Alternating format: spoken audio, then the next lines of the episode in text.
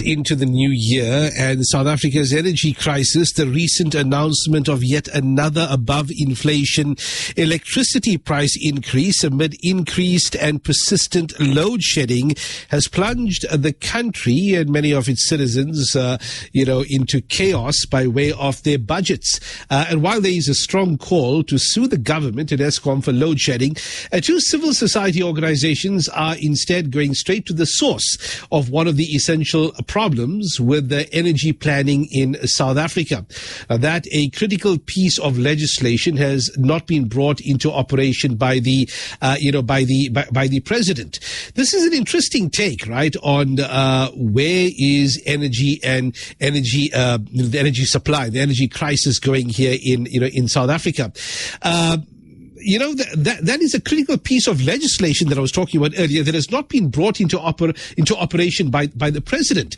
Well, we speak to Francesca de Gasparis, Executive Director of the Southern African Faith Communities Environment uh, Institute. Uh, good evening, Francesca. Good evening.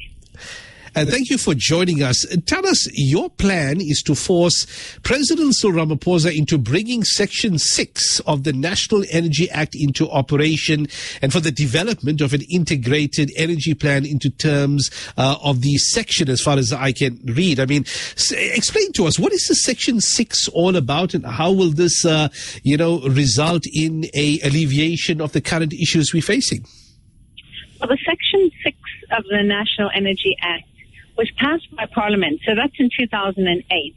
And essentially it says that what we need is a plan, an overall energy plan. And most people would have thought, don't we have one of those already? But in fact, we, we have, it's never been brought into operation. So for the past two years, Green Connection has been writing letters to President Ramaphosa to say, please, please can you bring this into operation? Your Minister of Energy and Mineral Resources, Gwede Mantashe, needs to operationalize this so that we actually have an overarching plan that tells us how to deal with the crises that we're facing in South Africa. You know, Francesca, you do not plan to add your names to the list of people and organizations uh, who earlier this week announced that they are taking uh, the government, Eskom and NERSA, to court. You, you, do you believe that that's one of the ways, a possible correct way, or this might just be a better way? Well, we decided to take the government to court over this issue, the Section 6. So SAFCI have joined the Green Connection in the court application. Um, and we do believe that the courts are the only way that we're going to see this come to fruition. Um, as I said, we've been trying, it, Green Connection has been leading on trying to get this into action for the past two years without success. Um, but they've been given excuses as to why they haven't operationalized it yet. And we know that with the level of load shedding we're seeing, the um, fact that Eskom hasn't been able to address the uh, the crisis of its aging energy fleet, as well as this year-on-year massive uh, price increase that Eskom's being allowed to pass on to the consumers of the electricity, we we can see that there's absolutely no way that without uh, a legal framework are we that we're going to get the government to actually take action as needed. You know, have you attempted to engage the government, uh, you know, or directly, the president directly? Have you received any response from his office over the time that you might have attempted to engage with him? Yeah, I mean, they have responded in the sense of saying, yes, we're busy with it. But, you know, when you have an energy crisis of this uh, measure and that it hasn't been done in the last two years, that speaks volumes to how this is being treated. Um, and, you know, not having an overall integrated energy plan means that the government can continue to do the very piecemeal and quite frankly, w- wastage uh, of energy planning that's been happening in, in these past few years. You've been seeing there have been court cases around seismic testing off the court, off the, the coast of South Africa. There have been court cases about these um, very heavy polluting car power shift, uh, ships. Um, as you know, SAFCI works to try and stop the extension of the nuclear power plant at Koeberg. We don't need nuclear. There's lots of energy systems that we don't need in the mix in South Africa. And because we don't have an integrated energy plan, we're not, we're having to do this piecemeal rather than saying, hey, this doesn't need to be in our overall plan. Hmm. You know, Francesca, at the same time, an integrated energy plan. I mean, is South Africa currently capable of doing it? What, what would that entail? I mean, uh, I'm, sure solar would feature in it, the old system of coal. What else would make up an integrated energy plan?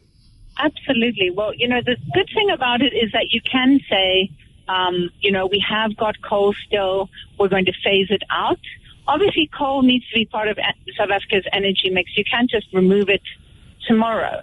Um, it is what we've been dependent on in the past, but we need a plan to move from A, where we are now, to B. And we need to take into consideration the issues of climate change, the issues of expense of electricity, the fact that Eskom is keeps on passing on this highly expensive uh, electricity that it's generating. These are all things that need to be taken into consideration. We would see if we had an, an effective integrated energy plan that a lot of these energy systems that the government's putting a lot of time and money into right now either need to be phased out and we need to con- concentrate on renewable energy, or we don't even need to bring them in. But that's not happening at this time. You know, um, Francesca, the, the, on that t- topic of the integrated uh, energy plan, uh, I would be interested to know your your position on nuclear. I mean, you've been following this here for a number of years now, from the early days of load shedding, and you, of course, well aware as, as anybody else that South Africa did have and, and, currently does have, you know, something of a nuclear program. I'm referring to Koeberg in particular. Uh, yes. Could this be part of the integrated plan as well? Is, is how how would South Africa nuclear go? Well, we don't believe that nuclear energy, if uh, an unbiased um, plan was brought into place, we don't believe that nuclear energy needs to be part of South, South Africa's future. In fact, one of the reasons that we're having one of the stages of load shedding at the moment, we would be, for example, on stage five instead of six. If they'd kept the power plant up and running and operational during this critical time, that would mean when it was coming to decommission it um, in two years' time, we would have built enough new renewable energy and other energy systems to compensate for the stages that would be lost, and Koeberg could be decommissioned. We believe that the way the planning is going right now, uh, to take Koeberg off now puts the country more at risk. It has a bigger negative impact, and it could have been done differently. So we absolutely don't believe that nuclear energy needs to be part of our future energy mix. You know, finally, uh, before we conclude, uh, has, has, government considered or even realized that energy and the the interrupted supply that we have experienced over you know the last few years and especially in the last few months, uh, have they considered it considered it a national emergency? Has it has it reached that level, like how COVID and, and various other issues in the past sort of like you know had the level of a national emergency? Is is the is energy being viewed in that particular light?